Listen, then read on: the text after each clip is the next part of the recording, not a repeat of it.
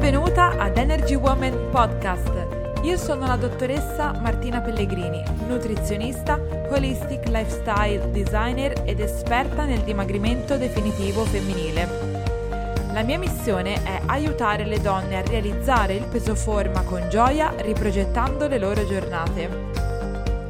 Ogni settimana in questo podcast troverai ispirazioni e consigli per il tuo percorso di dimagrimento salute e crescita personale.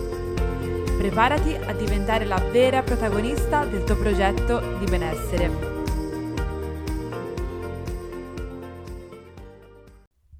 Eccoci al terzo episodio di Energy Woman Podcast e anche oggi è un episodio molto speciale perché è l'episodio in cui abbiamo qui la nostra prima ospite esperta, quindi abbiamo una professionista che ci parlerà di un argomento molto interessante.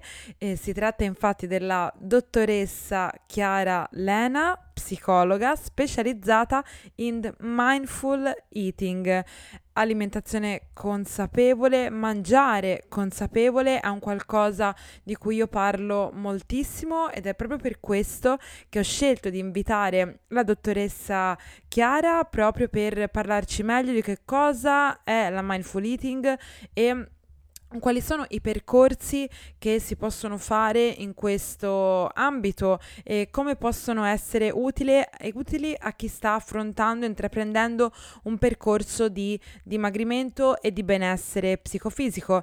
Io e la dottoressa Chiara Lena abbiamo creato insieme un eh, video corso in cui affrontiamo eh, vari aspetti della cura di sé all'interno del, dei quali troviamo trovi anche tutta una parte dedicata alla mindful eating.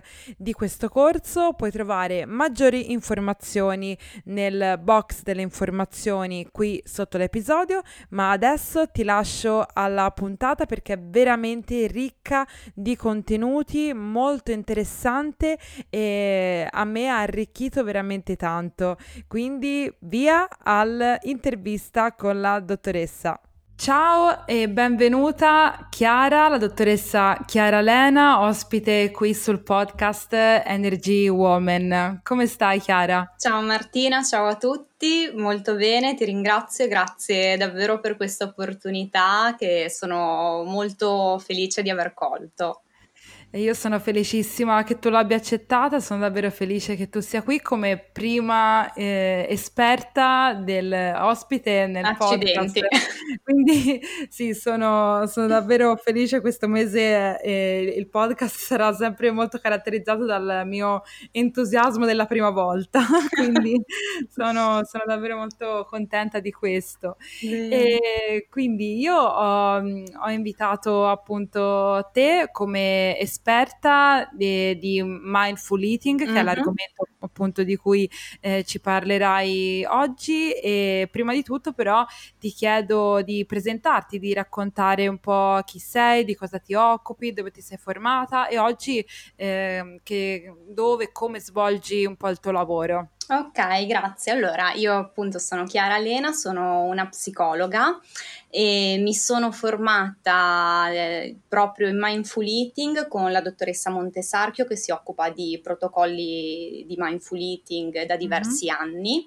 e al momento sto frequentando un master universitario in scienza dell'alimentazione e dietetica applicata proprio mm. per approfondire meglio gli aspetti legati al cibo e ai comportamenti alimentari, sempre ovviamente con un taglio psicologico. E sì. inoltre, per quanto riguarda il mio lavoro, ho una formazione in ipnosi che utilizzo anche contestualmente per la perdita di peso o anche per recuperare il peso dall'altra parte e okay. mi occupo di formazione anche. Mm, ok, e dove, dov'è che lavori? Io lavoro a Finale Ligure in provincia di Savona in Liguria e ricevo anche su Skype però con eh, appunto tramite Skype sulla piattaforma sì. online. Ok, perfetto. Quindi anche tu una pioniera di queste nuove eh, opportunità che internet ci offre, appunto di arrivare un po' da ovunque Esattamente. nel mondo. Sì, sì, sì. E, e poi effettivamente poi questo è un beneficio da entrambe le parti, perché per noi comunque appunto possiamo essere disponibili ovunque, da qualunque posto siamo, ma anche per chi è lontano da noi ma desidera appunto rivolgersi a noi noi, alla nostra competenza, eccetera, può farlo liberamente. Quindi, Esattamente, sì, sì lo trovo davvero un grande strumento, sì. Sì, sì, sì. E quindi la, allora, la prima domanda uh, da cui partiamo è, e che appunto lascio proprio a te. Eh, lo scettro proprio per descriverla è cos'è la mindful eating, visto che si parla molto di questa alimentazione in modo consapevole, consapevolezza nel cibo, come, come, si definisce appunto la mindful eating? Esattamente, come hai detto tu, mindful eating tradotto è mangiare consapevole, alimentazione consapevole ed è in particolare un percorso validato, quindi c'è un protocollo standardizzato da seguire quando parliamo di mindful eating, è uno dei protocolli eh, basati sulla mindfulness, appunto i più conosciuti sono eh, quello per l'alimentazione, quindi mindful eating e quello per la riduzione dello stress. Mm-hmm. È un percorso creato per persone che hanno la tendenza a mangiare in modo inconsapevole, per l'appunto, e sì. quindi che mangiano magari sotto la spinta emotiva, in condizioni di stress o che comunque hanno abitudini disordinate non funzionali nella scelta del cibo. Mm-hmm. E okay. è un protocollo che dura otto settimane con la nona settimana anche già di, di revisione, un po' di quello che è stato fatto si basa ovviamente sul percorso con il terapeuta, ma molto sui compiti che vengono dati a casa. Questa è la particolarità dell'approccio che si basa quindi un po' su quella che è la terapia cognitivo-comportamentale anche, che dà appunto gli homeworks, quindi compiti a casa, che sono una parte sì. fondante di questo protocollo. Ok, quindi un, deriva, diciamo, da quello che ho capito, dalla mindfulness, giusto? Esatto, mindfulness che viene tradotta in più modi perché non c'è un termine italiano che descriva a pieno, proprio per tradurre il termine mindfulness, è una consapevolezza, una pratica meditativa eh, che riguarda appunto la consapevolezza di sé, l'autoaccettazione, il non giudizio soprattutto tutto e mm. ci porta a disattivare quello che è il pilota automatico perché in generale eh, il rischio, soprattutto eh, nella società moderna, perché difatti è adesso che la mindfulness eh, ha preso molto piede, è di moda in questo periodo, proprio sì. perché siamo molto distratti, tendiamo a, a vivere con il pilota automatico inserito, appunto quindi fare le cose quasi senza rendercene conto e se le facciamo in quel modo, se mangiamo in quel modo, non stiamo vivendo quel momento. E in realtà il presente è l'unico momento in cui possiamo agire, tanto che poi rischiamo di essere eh, con la mente intrappolati nel passato e quindi con sentimenti anche di eh, frustrazione per come sono andate le cose, di rimorsi, rimpianti, sì, oppure senso di colpa. Bravissima, esattamente, bravissima, oppure nel, nel futuro e quindi con un sentimento di ansia e di frustrazione da un'altra parte parte, nel senso che magari non abbiamo il controllo di eh, poter fare qualcosa, ci sembra di non averlo anche perché il futuro non è ancora arrivato, quindi se io mi proietto in avanti, magari anche solo di qualche settimana, mi chiedo come farò e poi invece quando ci arrivo riesco ad affrontare le cose in un altro modo. Quindi la mindfulness ci aiuta con questa pratica meditativa dove all'inizio si inizia eh, proprio centrandosi sul respiro, quindi io eh, che cosa faccio se non sto facendo nulla, se non porto la mia mente da nessuna parte, semplicemente osservo il mio respiro, semplicemente tra virgolette perché effettivamente è qualcosa che è un allenamento molto importante, inizio ad osservare il mio respiro che è quello che sto facendo in questo preciso momento, adesso. E con quello utilizzo proprio il respiro come fosse un'ancora per tornare al momento presente, alle mie sensazioni, sto qui io con il mio respiro e questo serve proprio anche nel percorso di mindful eating, nel senso che si inizia fin dai primi incontri con questa pratica meditativa di mindfulness proprio centrata sul respiro. Ok, quindi praticamente la mindfulness è un, un qualcosa che in, poi introduce al mindful eating, sì. diciamo, nel percorso. È proprio integrata integrato perché poi appunto mentre con la mindfulness diciamo il protagonista è il respiro correggimi se sbaglio invece nella mindful eating eh, noi ci concentriamo su cosa esattamente? Allora la mindfulness nell'esempio che ti ho fatto assolutamente il protagonista è il respiro e viene utilizzato appunto come un um, un aiuto per l'attenzione, cioè se io dico eh, chi mh, tante volte le persone che si avvicinano proprio alla mindfulness, alla meditazione, la domanda è ma io non riesco, cioè il, mm. quello che viene portato è non riesco a non pensare a niente, difatti non è non pensare a niente, è osserva il respiro, senza provare a modificarlo, non c'è una respirazione corretta realtà c'è osservare il tuo respiro e questo è l'oggetto della mindfulness eh, focalizzata sul respiro, proprio la mindfulness eh, del respiro, la pratica di questo tipo, perché poi c'è la body scan che è sempre integrata sì. nella, nel pro- percorso di mindful eating ed è invece incentrata sul corpo.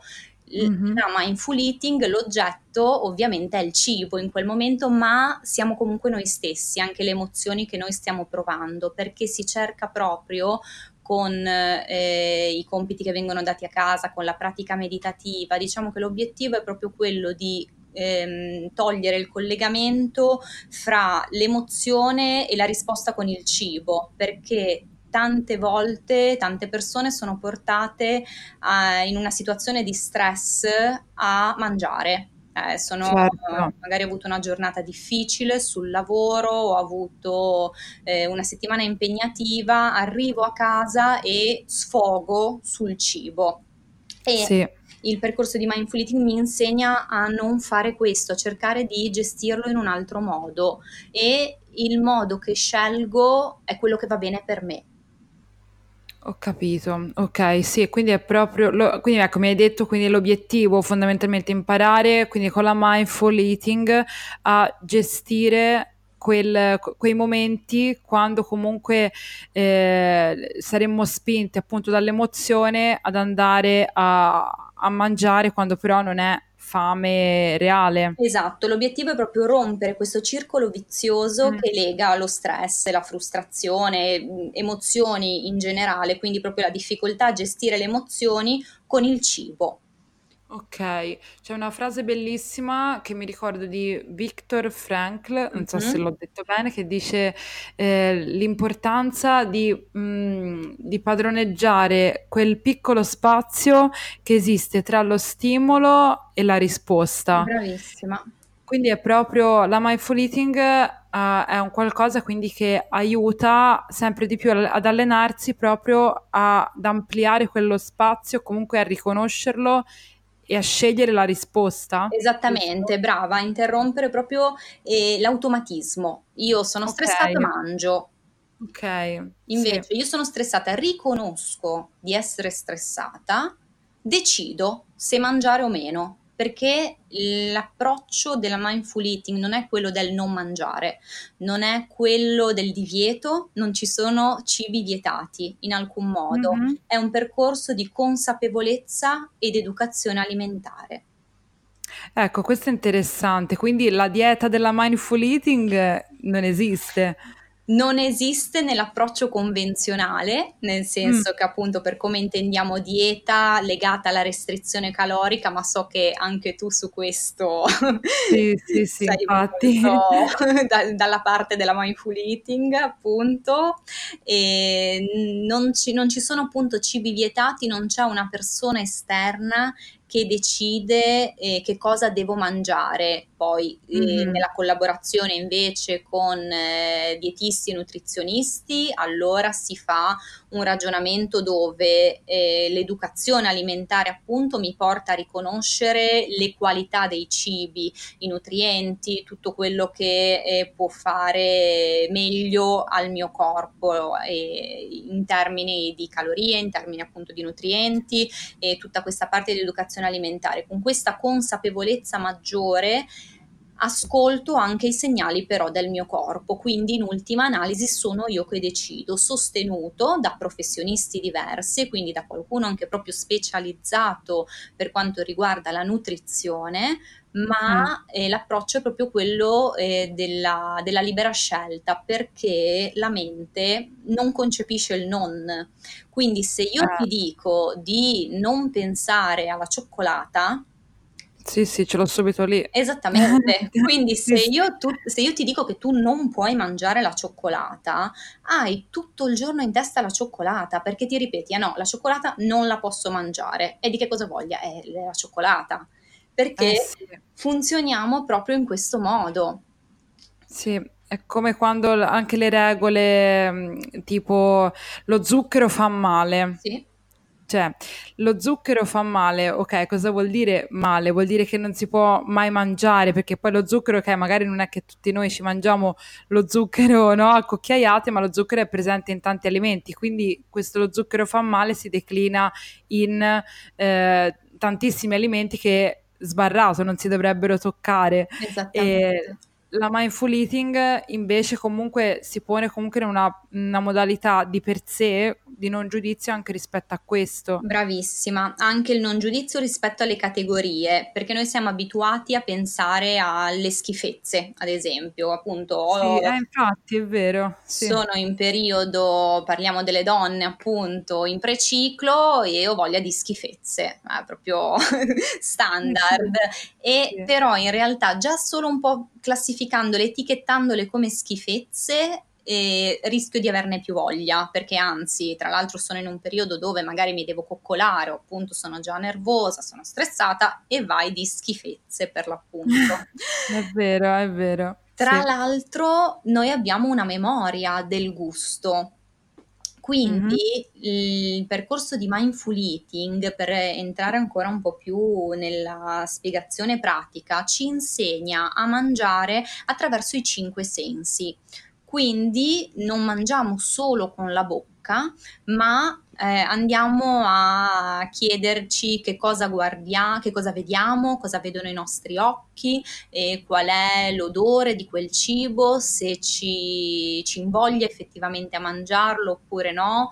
Quando lo mettiamo in bocca lo teniamo un attimo lì, non mastichiamo subito, notiamo se fa un... Um, se fa qualche rumore, se è croccante ad esempio e prima ancora eh, lo, lo tocchiamo. Quindi passiamo da tutti e cinque i sensi e lo si fa percor- nel percorso all'interno di ogni incontro.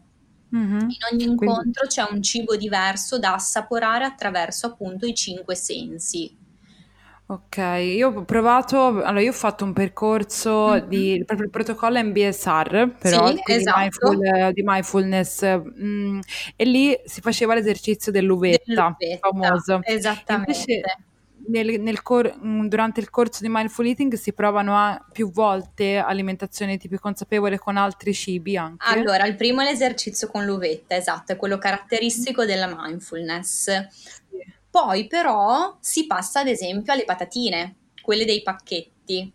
Mm-hmm che sono il male assoluto degli aperitivi, eh, no? Ad esempio, guai, piene di sale e tutto, che io l'ho sempre saputo che non è che facciano proprio bene e che magari chissà in che olio le friggono, no? Tutte eh, queste sì. cose che sappiamo benissimo. Io da quando le ho assaggiate in questo modo, ho fatto la formazione tre anni e mezzo fa, da quando le ho assaggiate in questo modo io non ho più toccato patatine.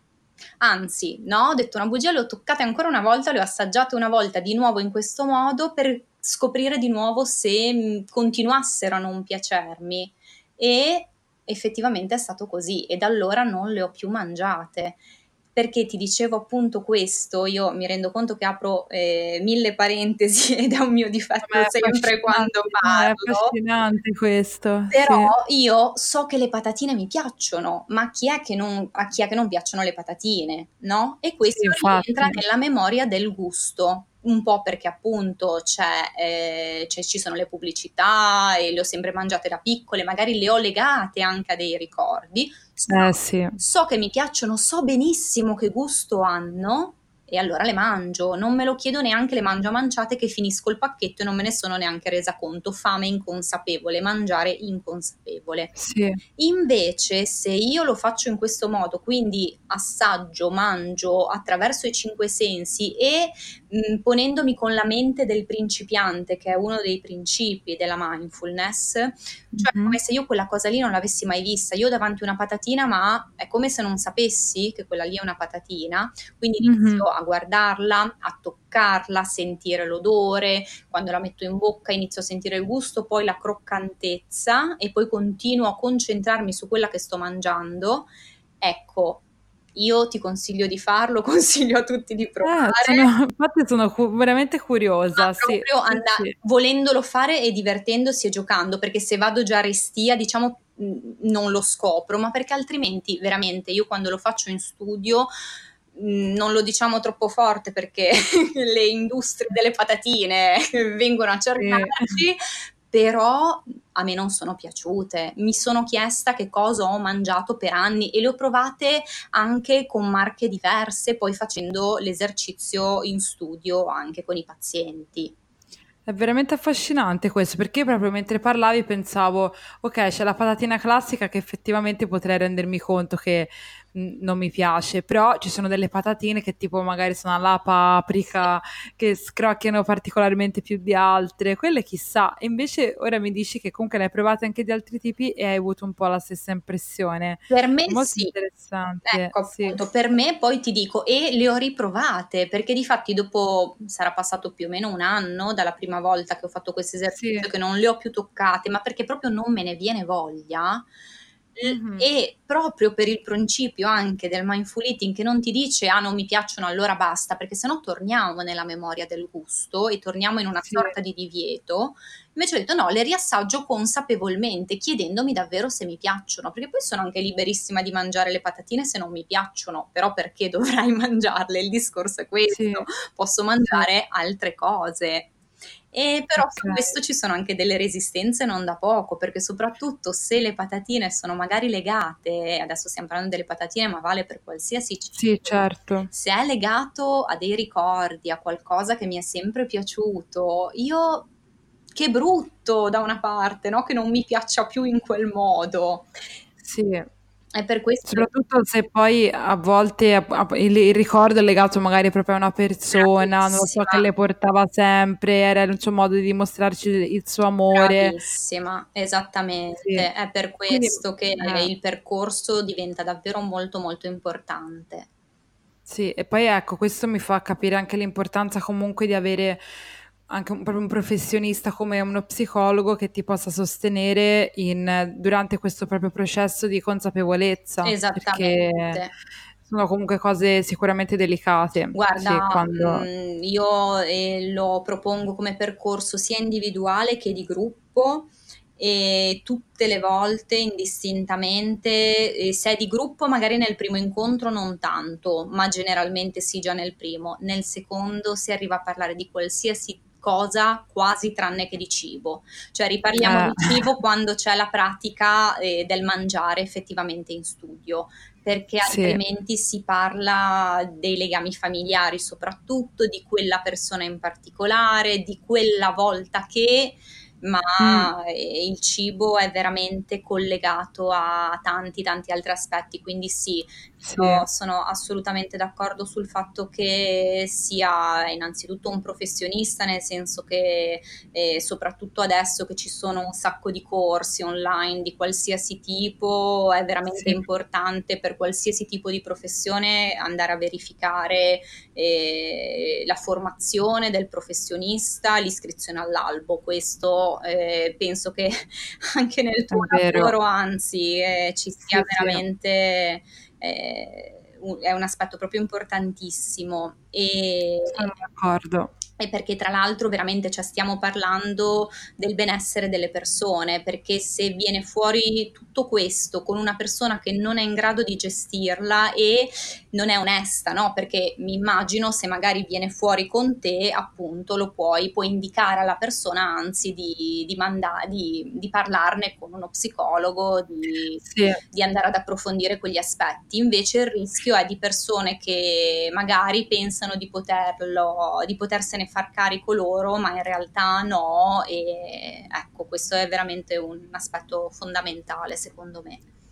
Sì, sì, questa è una cosa molto importante, come diciamo che un professionista, perché poi eh, non, eh, come dire, mh, i, i, confini tra le varie professioni a volte sono molto sottili e secondo me il, la saggezza, cioè ci vuole veramente una saggezza da parte di ogni professionista di fare un po' come da ammortizzatore, cuscino, sì. diciamo, di quello che gli arriva se vede che appunto cominciano a essere cose un po' che deviano, vanno su un, altro, um, su un altro ambito, fai da cuscino, ammortizzi e poi fai proprio, rendi consapevole la persona che però per quell'ambito lì è opportuno approfondirlo con un'altra persona. E dolcemente questo, perché poi appunto... Mh, mh, bisogna secondo me poi cercare di evitare di sballottorare proprio la persona tra troppi professionisti alla palla avvelenata. Assolutamente. Tipo, le persone hanno proprio invece bisogno di, di coerenza, di, di, di, essere accolte e mh, accompagnate da, da, da, chi si rendono conto anche loro di di persone appunto che hanno, di cui hanno bisogno. Assolutamente il tuo termine accompagnate mi piace molto, nel senso che è proprio quello, è il prendersi cura della persona e accompagnarla per l'appunto.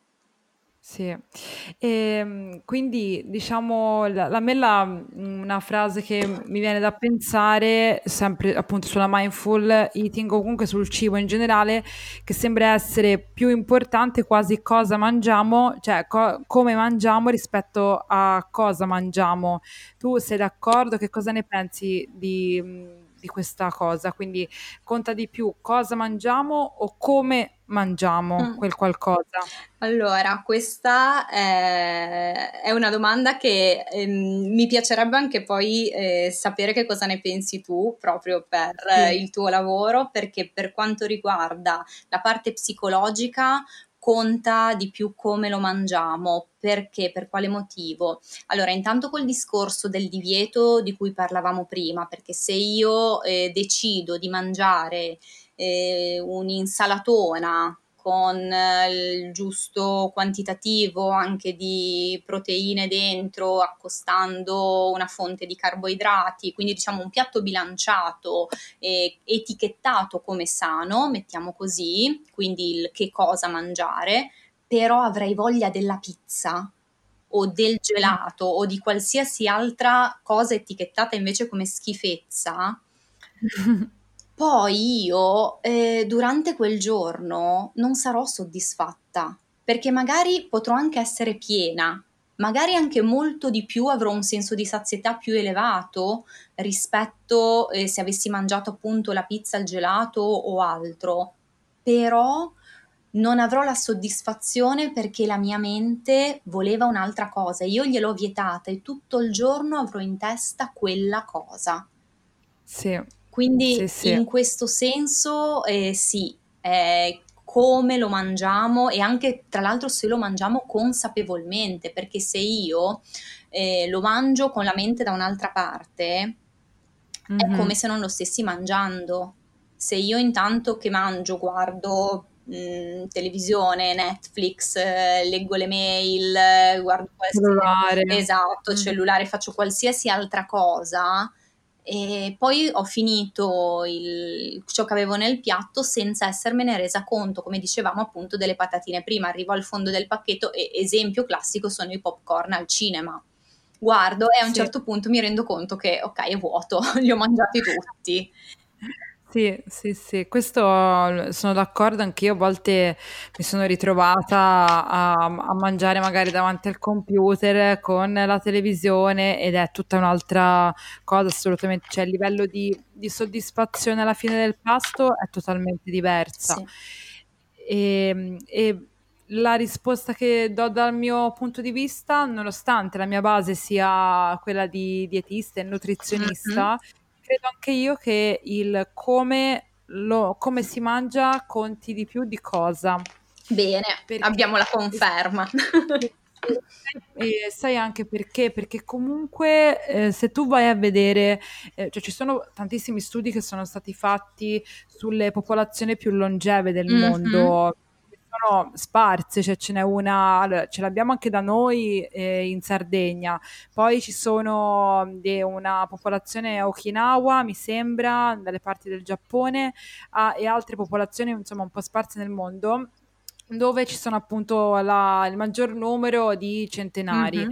e ovviamente i ricercatori sono andati a guardare che cosa, cioè i vari le varie variabili appunto dello stile di vita certo. e quindi che cosa tra cui l'alimentazione e queste popolazioni ognuna mangiava in maniera totalmente diversa dall'altra c'erano quelli più vegetariani c'erano quelli con diete basate su invece carne pesce uova eh, chi zero verdure oppure se pensi anche magari agli eschimesi che di verdure non ne vedono certo. mai mangiano solo quindi eh, io, e lì appunto comunque minimo comune denominatore era il fatto che fossero longeve, quindi io credo molto di più, non solo in base a questo, che conti appunto maggiormente il come si mangia e le, proprio la, la modalità, l'approccio al, a quel cibo. Un'altra, un'altra, cosa che mi fa pensare a, a quanto sia più importante il come è il, la differenza tra il mangiare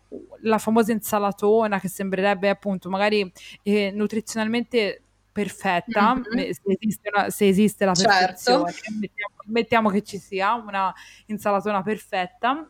E mangiare questa insalatona con la rabbia, la preoccupazione, la tristezza, magari subito dopo una discussione Bravissima. con qualcuno, ha proprio un altro sapore, un altro effetto nel nostro corpo. Esattamente, totale, totale sono d'accordissimo. Difatti noi siamo abituati a mh, pensare alla mindfulness come, una come legata alle pratiche orientali, alle religioni orientali, comunque pratiche meditative che non riguardano la tradizione occidentale però se noi la vediamo come un essere centrati nel presente, quindi lasciare andare anche tutte queste preoccupazioni, questo nervosismo prima di mangiare, nella tradizione occidentale c'era la preghiera prima del pranzo, prima del pasto. È vero. È vero. Che in qualche cioè... modo possiamo associare a quello, cioè no, non so se fosse fatta con quell'intento, se ci fosse questo pensiero dietro, però eh, ci si sedeva a tavola e si diceva la preghiera. Quindi prima non arrivavo dal lavoro stressato e mangiavo, arrivavo dal lavoro stressato, eh, dicevo la preghiera e mangiavo. È un momento, quello spazio che dicevi tu proprio fra azione e reazione, tra il pensiero e l'azione dopo. Sì, è come una ricentratura. Esatto, brava, esattamente. Sì. Sì, questo sì, anche nelle molte tradizioni eh, de, indovediche anche c'è la, la, preghiera prima del cibo inteso come offerta. Certo. Io offro, quest, offro questo cibo appunto a, alla divinità, a Dio e questo è vero, è un, è un momento in cui tu effettivamente prendi consapevolezza che lì c'è del cibo che comunque nutre il tuo corpo ma che è offerto appunto a qualcosa, vabbè lì c'è la componente appunto più religiosa, sì, però certo. è bello, ehm, cioè queste cose effettivamente non vengono fatte, non venivano e non vengono fatte per caso, cioè tutto torna poi se, se ci pensiamo e sicuramente ci predispone meglio e evita che ci trasciniamo appunto dietro strascichi di, di emozioni da esperienze precedenti. Esattamente bello questa cosa, assolutamente.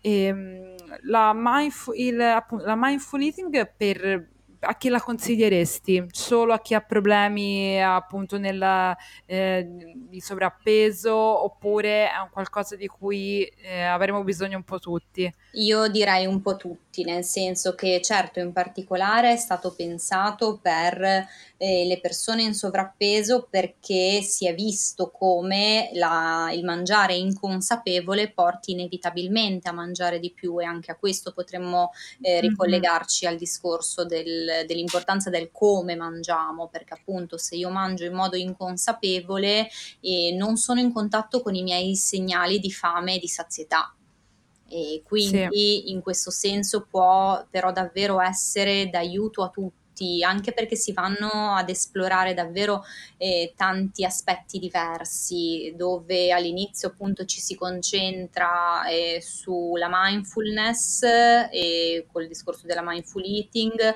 poi si, ci si focalizza in particolare sui trigger, quelli che sono i cibi che mm, mi fanno scattare la fame inconsapevole, quelli che, a cui non posso rinunciare assolutamente. E si mm. guardano i segnali di fame fisiologica invece quelli di fame emotiva, proprio per ritornare ad ascoltare questi segnali che da bambini eravamo assolutamente in grado di, di ascoltare. Da, I neonati piangono quando hanno fame, smettono di mangiare quando non ce l'hanno più, poi eh, sì. si prende cura di noi in assoluto per il nostro bene, però è lui o lei a decidere quanto dobbiamo mangiare, a che ora dobbiamo mangiare, nel senso che è difficile che per tutta la vita si rispettino i nostri, i nostri segnali, perché appunto già da neonati poi bisogna vedere se magari il bambino non mangia, c'è la preoccupazione comprensibilmente mm, eh, sì. dei genitori, quando poi si cresce c'è l'ora in cui mettersi a tavola, devi mangiare quello che c'è nel piatto tutto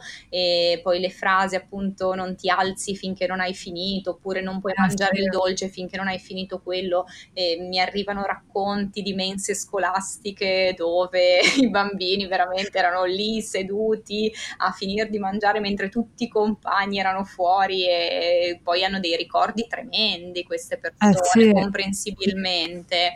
E quindi questi aspetti penso che veramente ci riguardino tutti tutti e, e, tornare ad ascoltare questi segnali del nostro corpo e essere in contatto con tutte queste dimensioni, eh, perché poi il cibo è qualcosa eh, di molto presente nella nostra vita. Into- abbiamo tutti in mente o il pranzo della domenica, il pranzo di Natale, le cene con gli amici, c'è tanto ruota certo. intorno al cibo e quindi penso davvero che tutti potremmo giovare di, di un percorso di mindful eating o comunque degli aspetti eh, di quello che, di cui stiamo parlando. Ecco, poi nello specifico, certo, è consigliato maggiormente a persone che hanno un rapporto non equilibrato con il cibo, con il proprio corpo, in particolare mm. ecco, a queste persone, però potremo tutte averne giovamento. Ok, e quindi abbiamo detto, allora, mi hai detto prima appunto che rispetto al neonato che all'inizio ha fame, piange e sa riconoscere quel segnale e appunto manifesta un po' la, questa, vabbè, il neonato col pianto in realtà manifesta tante cose, però il neonato sicuramente è più connesso con, con, la fame rispetto appunto a un adulto che può essere stato condizionato da tante esperienze. Quindi um, per, per un adulto, una persona, qua si possono distinguere diversi tipi di fame e se sì, quali sono? Allora, sì, si possono distinguere nove tipi di fame.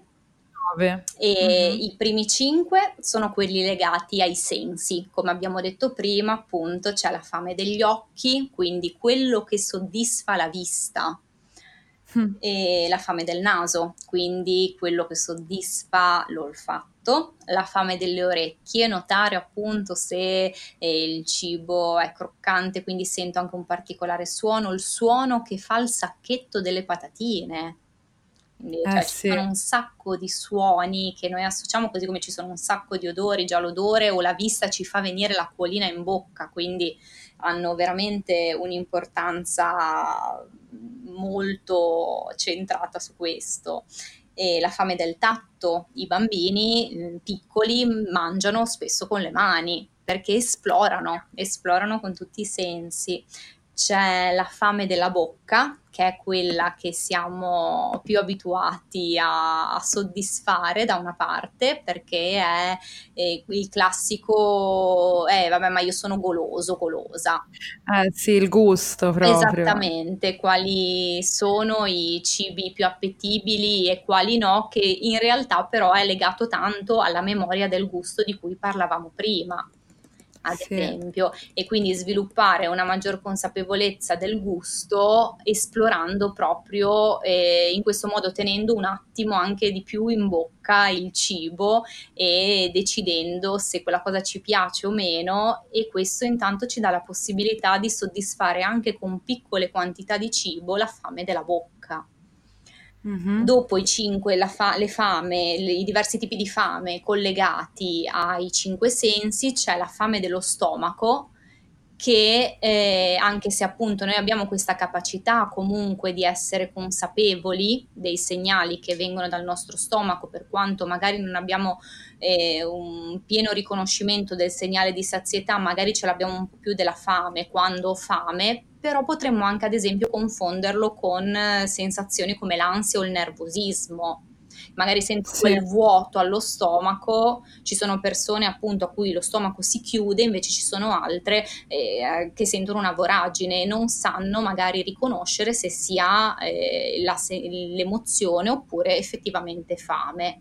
E ah, qui altro che consapevolezza. Esattamente, ma di fatti eh, si lavora anche in questo senso col percorso di mindful eating andando a valutare sempre di più il livello della fame eh, in una scala da 1 a 10 perché eh, non è facile effettivamente intanto riconoscerlo e dire va bene ma quanta fame ho? Allora ci si allena, diventa proprio un allenamento.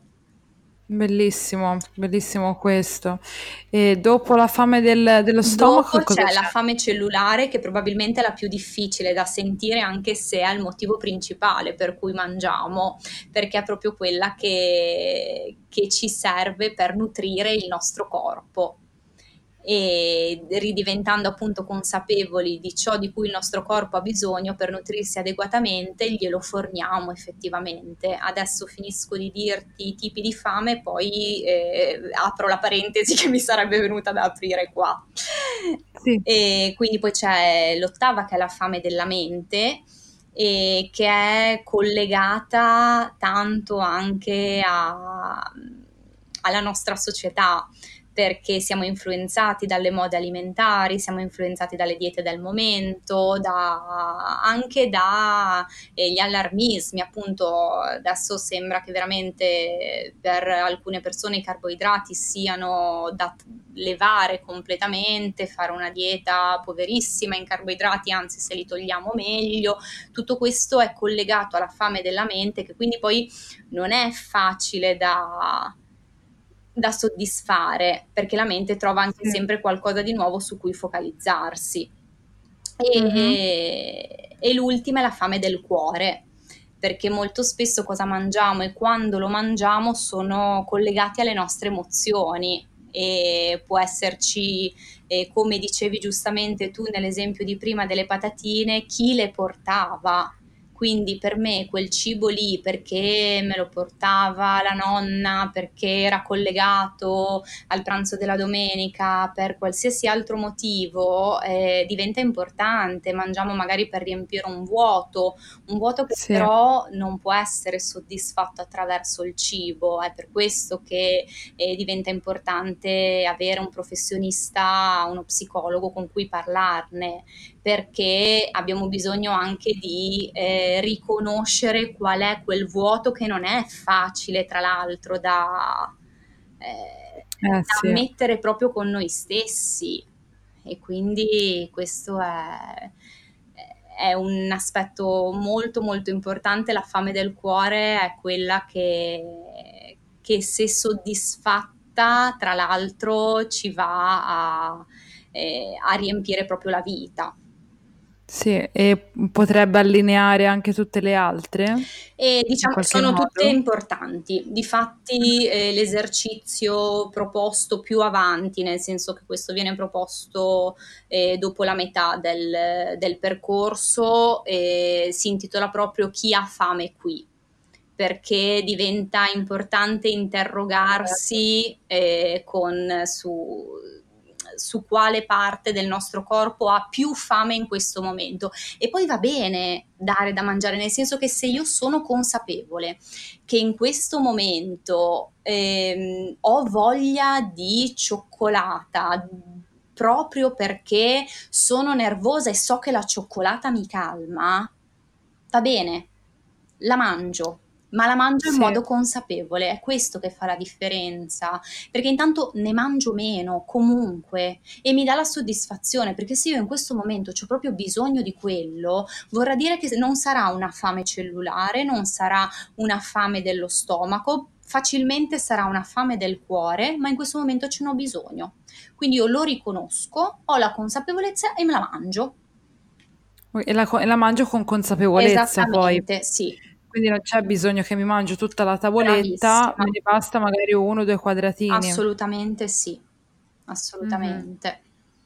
Bellissimo, qui veramente mm, sono affascinata da, questa, da tutto questo, veramente bellissimo. E proprio su queste, mm, tipi di fame, allora volevo approfondire un attimo quello quello della, della, mente, cioè hai detto che la fame della mente è un po' data da, da, dalle mode alimentari. Cioè, quindi, per esempio, se ora va di moda, non lo so, la dieta paleo, mm-hmm. quindi io mi mi convinco che devo mangiare solo, cioè devo evitare tutto ciò che è grano, eh, latticini, eh, legumi, eh, sì, formaggi, mm. queste cose devo evitare, devo mangiare solo carne, verdure, pesce, uova e poca frutta. Mm-hmm. Questo come, mm, come, si collega la, la, questa diciamo convinzione della paleodieta e come si relaziona con, come, ad esempio con la fame del, della mente? Esatto, e la fame della mente è quella che eh, mi porta allora a voler mangiare eh, queste cose che diciamo sono concesse, che quindi magari non fanno male e, e quindi devo essere consapevole che le sto mangiando per quel motivo lì o che magari le, ne ho voglia perché quella specifica dieta mh, mm, me ne vorrebbe privare. La fame della mente è il decidere mentalmente che io ho voglia di quella cosa. Ah, ok. Eh, questo è interessante perché eh, ehm, è come un po', cioè funziona poi alla fine in tutte le diete, ma soprattutto in quelle in cui si vanno a escludere delle, delle appunto delle categorie, no? Tipo eh, persone che magari transitano la dieta vegetariana perché non per motivi etici, ma più un po' per moda, perché lo fanno tutti e ehm, si, cioè, si auto quasi convincono che hanno voglia di tofu e tempeh e bistecche di soia perché quelle sono cose che sono comunque concesse e che fanno bene. Sì, diciamo che appunto magari non ne hanno davvero voglia in quel momento. Eh, Però sì. io so che lo devo mangiare mentalmente perché okay. eh, si collega anche bene a questo, la parentesi che volevo aprire prima con la fame cellulare. Mm, sì. Quando parlo eh, dell'approccio del mindful eating, una paura che c'è sempre per eh, i miei clienti è quella di ma se io potessi mangiare davvero tutto quello di cui ho voglia, non hai idea di che cosa mangerei sia in termini di quantità sia in termini di qualità. Appunto, mangerai patatine fritte tutti i giorni. Questo ehm, mm. mi succede veramente spesso che mi venga riferito, ma in realtà se noi ci ascoltiamo, e difatti è, puoi, non ci sono cibi vietati, puoi mangiare quello che vuoi, l'importante è che tu lo faccia consapevolmente, questo è l'accordo che viene fatto. Se io lo faccio consapevolmente, il mio cibo, il mio, scusa, il mio corpo mi dice di quale cibo ha bisogno. Se io imparo ad ascoltarmi, lo so bene se in quel momento ho eh, bisogno eh, del, facevi l'esempio del tofu, del seitan oppure di qualsiasi altro cibo. Se adesso le verdure oppure eh, magari posso anche eh, andare nel fritto, nel senso che sappiamo che e al nostro corpo non è che il fritto faccia proprio benissimo, correggimi se sbaglio. Diciamo sì, che ci sono magari um, tipologie di fritto fatte con un esatto. buon olio. Dipende, dipende sempre, sempre giustamente. Però magari è quella volta che anche per il mio corpo va proprio bene. Cioè, Infatti, ci sta, ci sta tranquillamente. Se invece io lo mangio tutti, tutti i giorni e quindi cos'è? Che non sto variando in realtà il problema e quindi non sto dando altri nutrienti al mio corpo, allora il mio corpo se lo ascolto me lo dice. Infatti, cioè, se si va avanti, cioè, io sfido chiunque ad andare avanti a fritti esatto. e patatine e poi a sentirsi energico, attivo, a dormire bene. Cioè, poi il corpo, appunto, te lo dice, non è che ci vuole qualcuno che lo, lo dica, è proprio esatto. il tuo corpo, esatto. appunto, che lo ascolti, in realtà ti sta dicendo, senti, diamoci una, una sì. calmata. Come... Assolutamente. Ah, sì, sì. E a proposito di ascolto del corpo, io ne parlo veramente mm-hmm. spesso. Mm, che, che, è davvero importante l'ascolto del corpo e, mm, e, a volte una volta mi è stato chiesto mentre mi confrontavo appunto con una persona eh, fino a che punto eh, bisogna ascoltare il corpo cioè, il, fino a che punto l'ascolto del corpo è un eh, basta ed è, è, un, ed è sufficiente a farci eh, comunque fare le scelte giuste.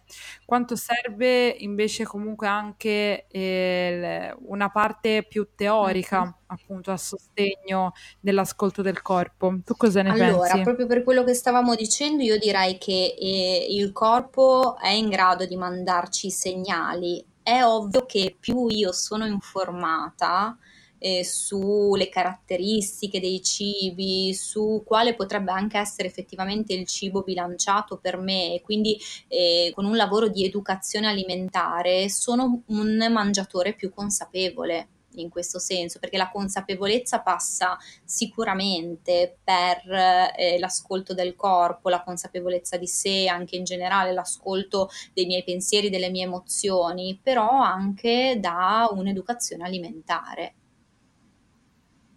Mh-mh, okay. E o ad oggi cos'è che pensi che ci che impedisca maggiormente alle persone di vivere in modo mindful il cibo? Cioè, perché per eh, il rapporto eh, proprio che le persone hanno con il cibo è così complesso? Penso che la cultura delle diete non aiuti in questo senso, perché mm. appunto negli anni eh, abbiamo pensato che la soluzione giusta fosse quella di privarci di alcuni cibi e sì. quindi abbiamo smesso di ascoltare i nostri segnali, appunto, perché magari avevo ancora fame, ma eh, secondo quella particolare dieta fatta non su di me, perché questo è un altro aspetto importante, eh, sì. io quelle cose lì non le dovrei mangiare oppure non, non dovrei mangiare un, quella porzione in più, cioè andava bene questa porzione, basta, se ho ancora fame me la faccio passare. E invece magari avevo davvero ancora fame, ne avevo proprio bisogno. E quindi in questo modo abbiamo perso i, i segnali di fame e di sazietà, soprattutto eh, quello di fame, perché mi abituo a non sentire più la fame, dal, fino all'altra parte perché eh, la restrizione calorica si è visto che ehm, apre poi facilmente la strada alle abbuffate, cioè non è automatico ovviamente che se io mi impongo una restrizione sì. calorica vada poi nella buffata, però mh, è, più, è, più, facile arrivarci, proprio per il discorso che, di cui parlavamo prima, che se la mia mente non concepisce il non, io per un po' reggo, per un po' mi dico che non posso mangiare la cioccolata, non posso, non posso, non posso, non posso, poi c'è il momento che sono più nervosa, che sono più stanca, che non ce n'ho più voglia e mi mangio tutta la cioccolata che non ho mangiato in un mese sì, sì, assolutamente. Quindi a furia di sentir parlare mh, chiunque, perché poi eh, adesso anche sui social veramente chiunque parla di cosa bisognerebbe mangiare e mh, rischiano di farlo anche un po' in termini assoluti, cioè non tanto quello che faccio io, che uno può ispirarsi o meno, ma appunto non prenderlo alla lettera, ma c'è il rischio davvero di tante persone che diano le loro proprie linee guida e, ehm, e allora questo porta a imporsi qualcosa non ascoltandosi.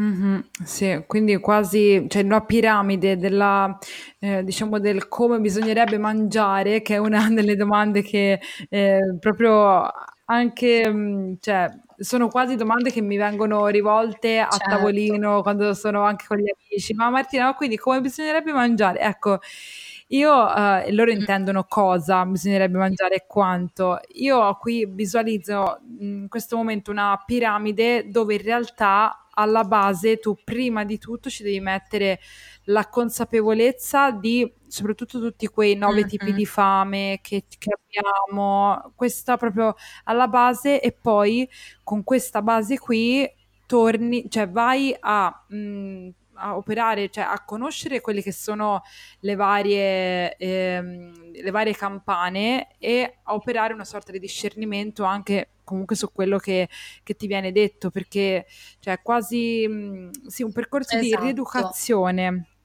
alimentare che parte però da cioè chiudere proprio le, l'audio da fuori, metterlo dentro di sé, le orecchie rivolgere all'interno per poi al fuori. Esattamente. Quindi uscire proprio da, dalla mentalità dieta per dire ok, da oggi sì. tabula rasa, non esiste tutto quello che ho, ho saputo fino ad ora, anche se poi come abbiamo detto anche prima, verrà fuori perché comunque appunto abitudini familiari, legami, queste cose qui vengono fuori, però c'è una bella differenza tra prenderne consapevolezza o fare le cose perché guidate dal pilota automatico. sì, più che mh, cancello tutto quello che ho saputo fino ad ora, eh, lo passo attraverso mm. il mio pensiero critico che è fatto però anche di tutta la conoscenza di me stessa. Bella, bella questa cosa, sì, sì, sì.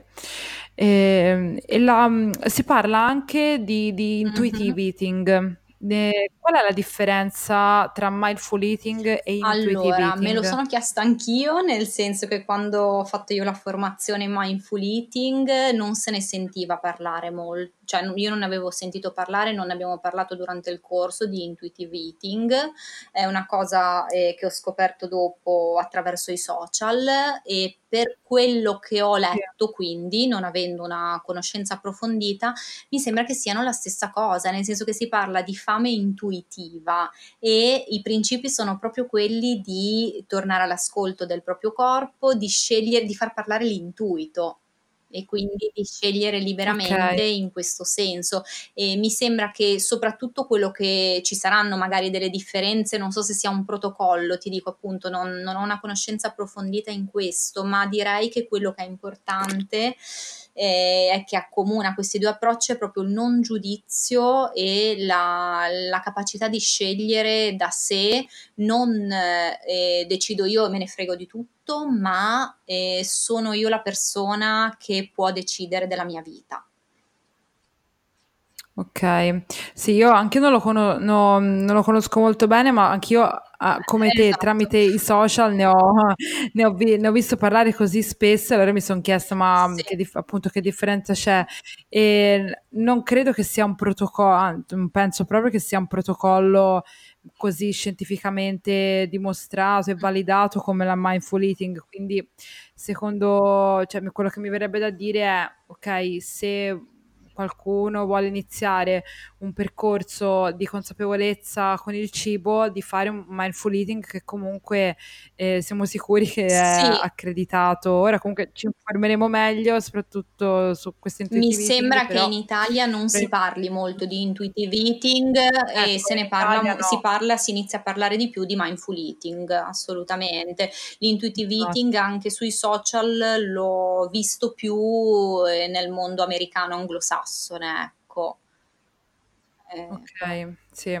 E io ho, ho letto anche qualche mhm. librettino sulla mindful eating, eh, e perché comunque mh, come ci sono libri sulle Certo. diete, c'è, c'è libri su qualsiasi cosa, ci sono anche libri di, di psicologia, libri di mm-hmm. self-help.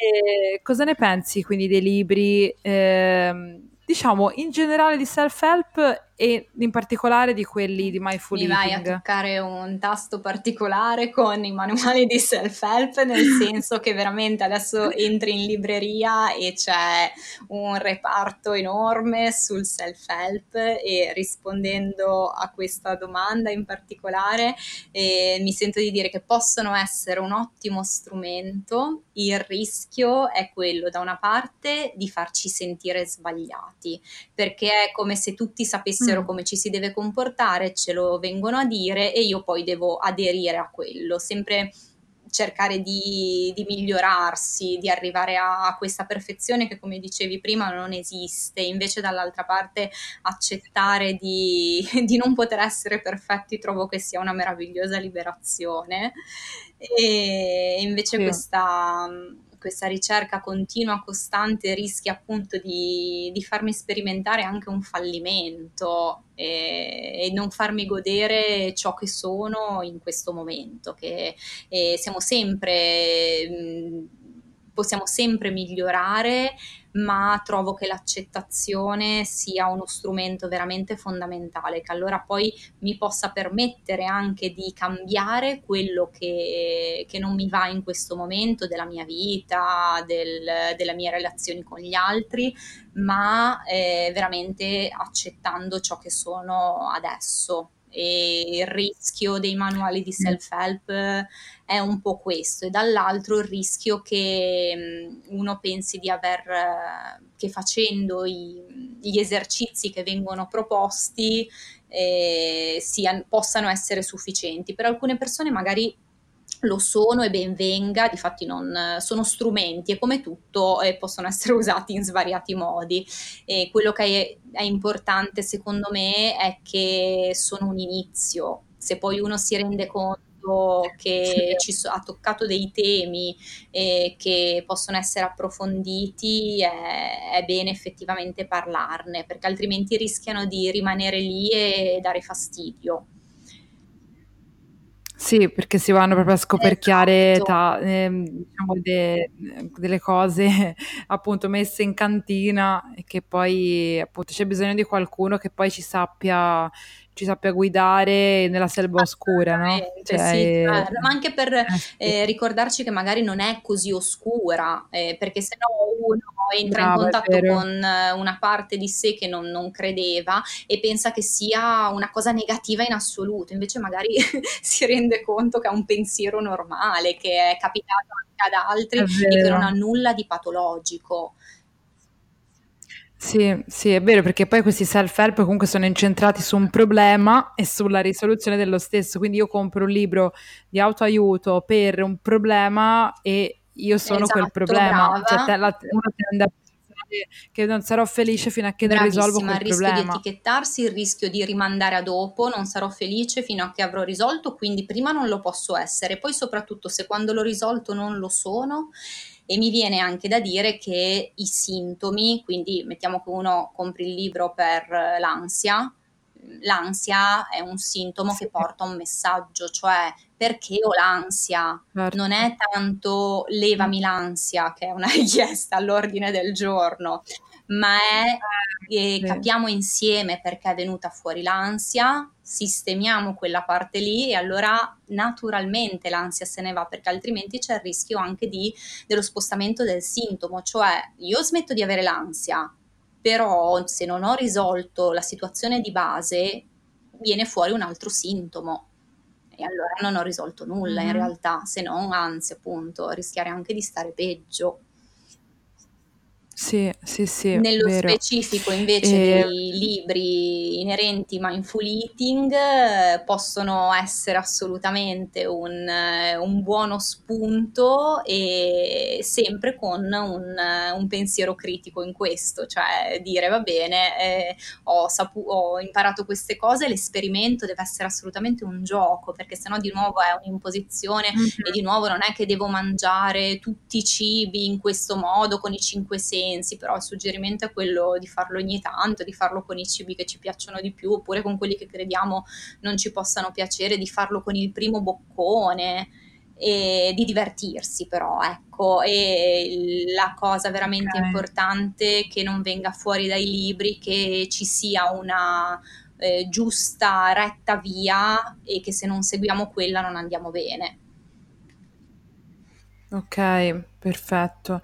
E la mindful eating chi la può insegnare? Perché ora comunque io sto vedendo tra mindfulness e, e mindful eating comunque tanti esperti, persone che ne parlano, che chi è, cioè, c'è qualcuno in realtà di specifico che può allora, parlarne? Eh, come troppe cose in Italia purtroppo non è regolamentata, nel senso che in teoria che io sappia è rivolta a chi si occupa di comportamenti alimentari, quindi eh, psicologi, dietisti, nutrizionisti, insomma, eh, operatori, professioni che si occupano eh, di questo con alle spalle una formazione importante, un albo, come dicevamo prima, anche proprio per essere in grado di gestire i diversi aspetti che vengono fuori. E se si parla di emozioni e eh, aspetti psicologici e ovviamente di nutrizione, questi sono eh, i professionisti che se ne possono occupare.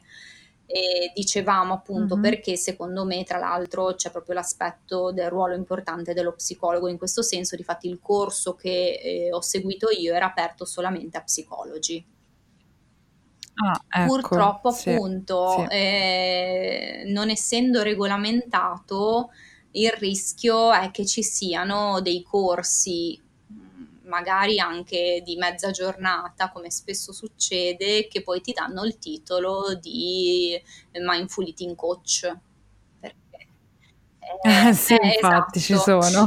E purtroppo, purtroppo, ci sono ed è per questo che eh, direi che è veramente fondamentale capire la formazione del professionista a cui ci rivolgiamo al di là del, dell'aspetto specifico, cioè ok, sì, mindful eating, però cos'è di base, visto che comunque potrebbe essere una professione nuova, mettiamo così il mindful eating coach, ok, invece fra quelle conosciute almeno un po' di più, cosa c'è dietro?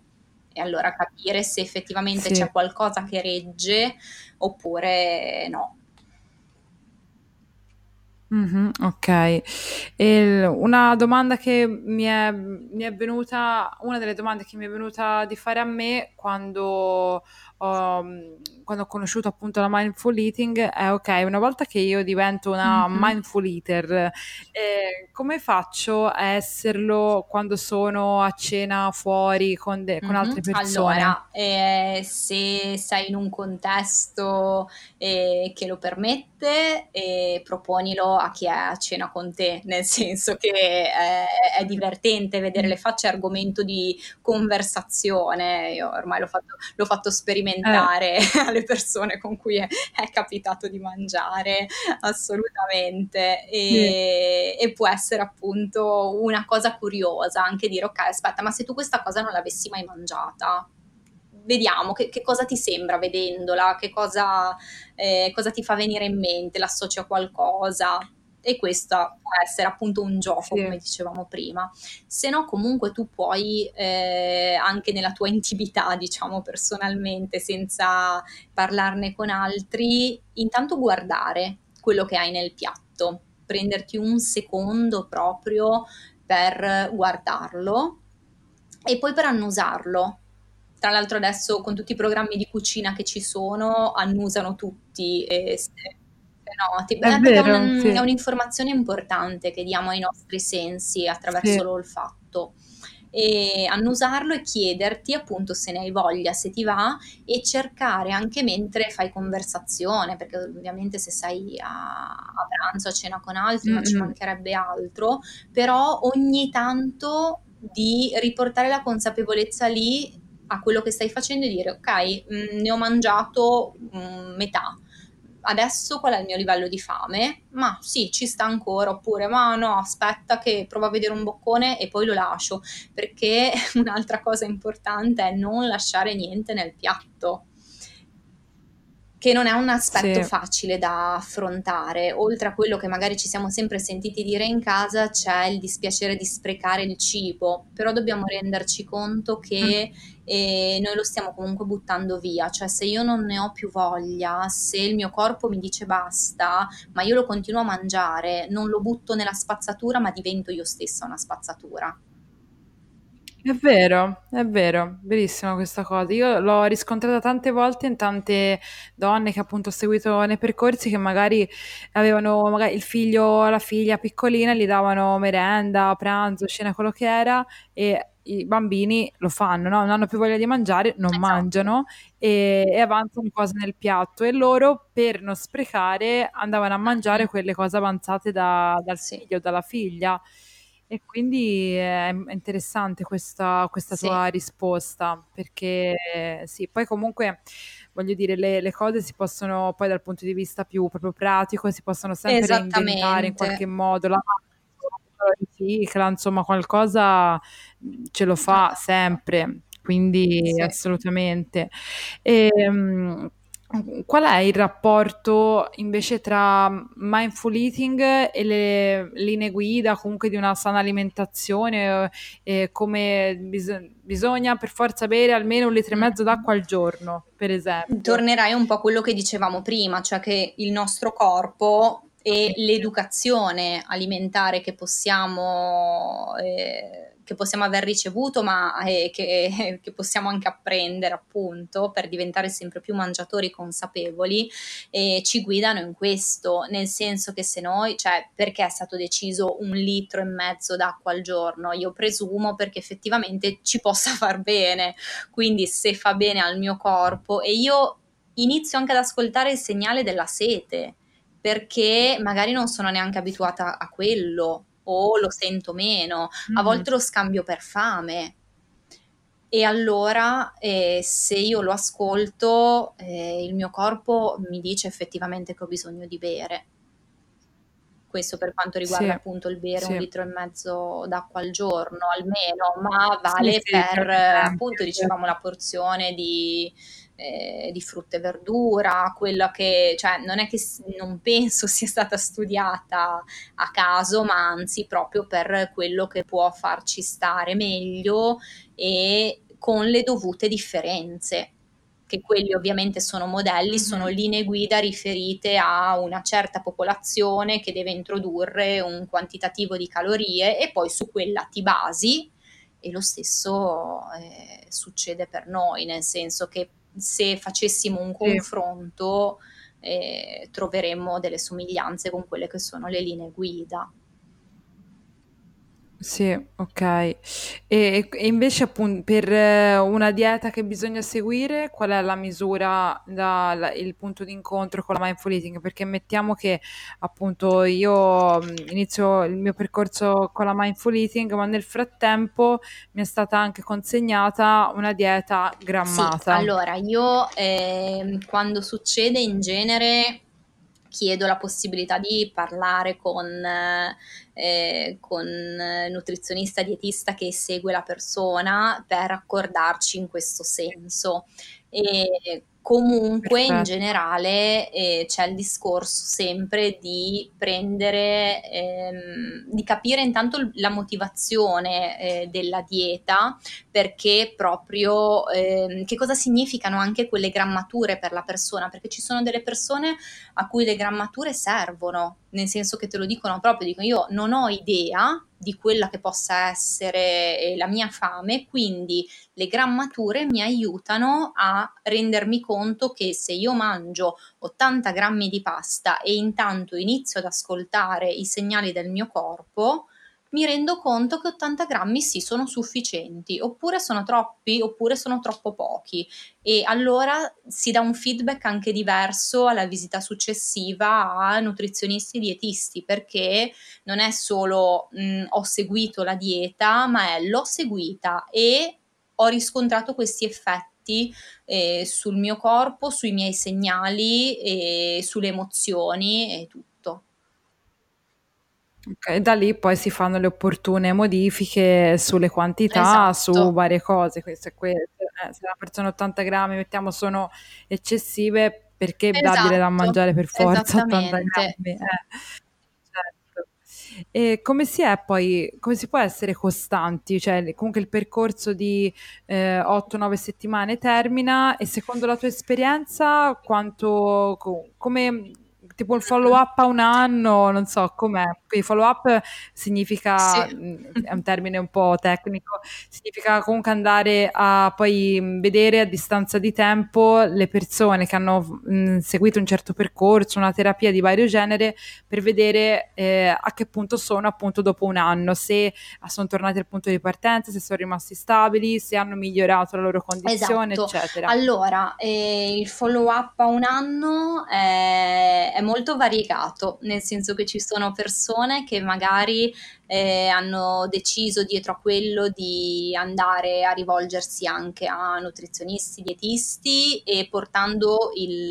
Um, tutto quello che hanno imparato del mindful eating e parlandone già alla prima visita e facendo una dieta proprio in questo senso, quindi chiedendo un aiuto ulteriore ma già sapendo di essere eh, i maggior conoscitori di se stessi appunto. Altre persone che hanno perso e mantenuto il, il, proprio peso perché la differenza grande è questa, dal momento che non ci sono delle restrizioni, è uno stile di vita, questa rieducazione alimentare appunto sì. ti porta ad avere uno stile di vita sostenibile nel tempo e non eh, faccio la dieta e poi il mantenimento un po' me lo perdo come spesso succede.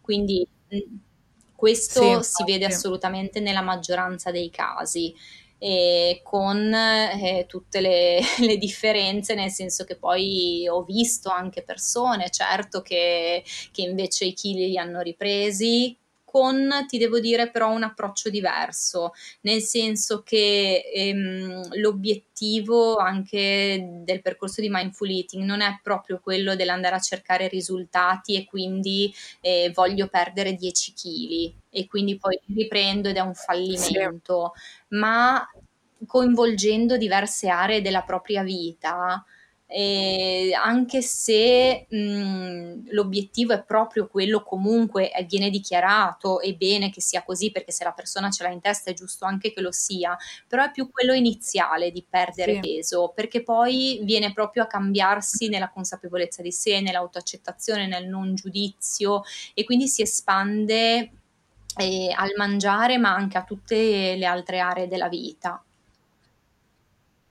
Certo, quindi poi anche dopo, anche se magari la persona può aver ripreso dei chili, sono sì. chili consapevoli, che ora la, magari la persona ha più de- strumenti per capire come mai c'è stato questo aumento di peso e mm, sa da dove comunque ripartire Esattamente, sono sempre per... strumenti in più e quello che mi capita più spesso di vedere è che eh, iniziano a perdere, eh, a perdere se c'erano da perdere o altrimenti spersi quelli iniziali, a mantenerli ancora di più eh, passate magari ancora qualche mese dalla fine del percorso, quando proprio il percorso è diventato parte integrante della propria vita.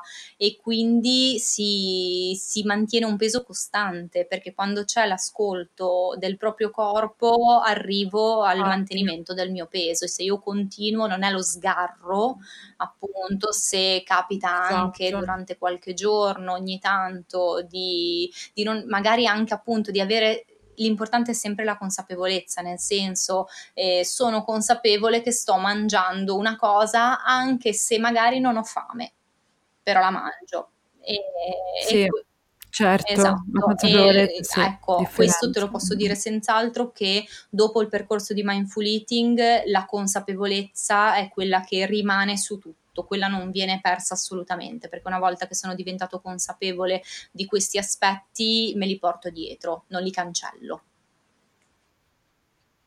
Ho capito, bellissimo. Sono veramente eh, ancora più incuriosita. Mi sono veramente ora è passata già una, un'ora e un quarto da questa intervista che è veramente volata. Io ti ringrazio per tutto quello mm, che hai condiviso con me qui sul, sul podcast perché ehm, hai risposto a tante domande che veramente mi facevo spesso e, e per approfondire appunto di che cosa si trattasse eh, appunto questo approccio mindful con il cibo e come un percorso appunto con, eh, con un supporto di una persona eh, specializzata possa davvero eh, far sì che avvenga un cambiamento che poi è definitivo sì. nel raggiungimento degli obiettivi di dimagrimento, salute, benessere, proprio sì, benessere inteso proprio come oggi sto bene, mi sento bene, sono energica,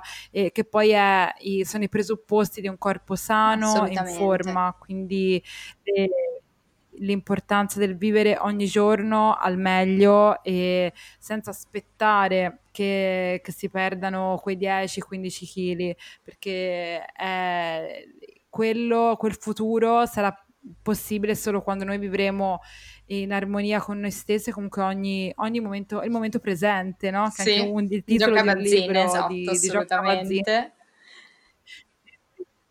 Eh, quindi sì, sono, ti ringrazio ancora veramente tanto di aver partecipato a, a, appunto a questo episodio, la prima intervista. Se le, mm, chi ascolta questo episodio avesse voglia di contattarti, di saperne allora, di più, dove ti possono trovare? Lascio il mio numero che sono raggiungibile telefonicamente via WhatsApp tranquillamente, che è 333 18 75938 e su Instagram sì. sono Chiara Lena underscore, quindi il trattino basso, psi, PSY e con il mio nome e cognome anche okay. su Facebook.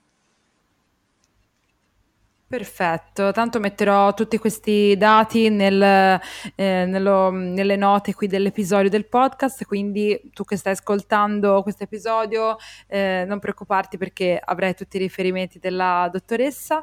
E allora ti saluto e ti ringrazio ancora di cuore per, eh, per la tua Grazie disponibilità. Grazie a te Martina, mi ha fatto tempo. davvero molto piacere e ciao a tutti. Allora, come va? Cosa ne pensi di questa mindful eating? A me ha incuriosito davvero tantissimo, ero veramente incantata da questa intervista fatta con la dottoressa Lena, infatti l'intervista è durata davvero tanto e quell'ora e venti è praticamente volata.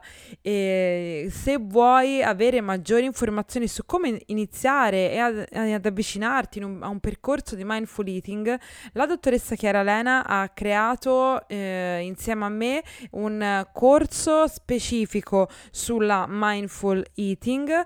Io mi sono occupata della parte relativa alla cura di sé, sulla eh, morning routine, tutte quelle pratiche che io consiglio come piccoli rituali di benessere e per la gestione dello stress, delle eh, attività quotidiane e della, mm, di come appunto eh, è importante prendersi cura di noi stessi, della nostra nostra interiorità, del nostro benessere, fuori e dentro.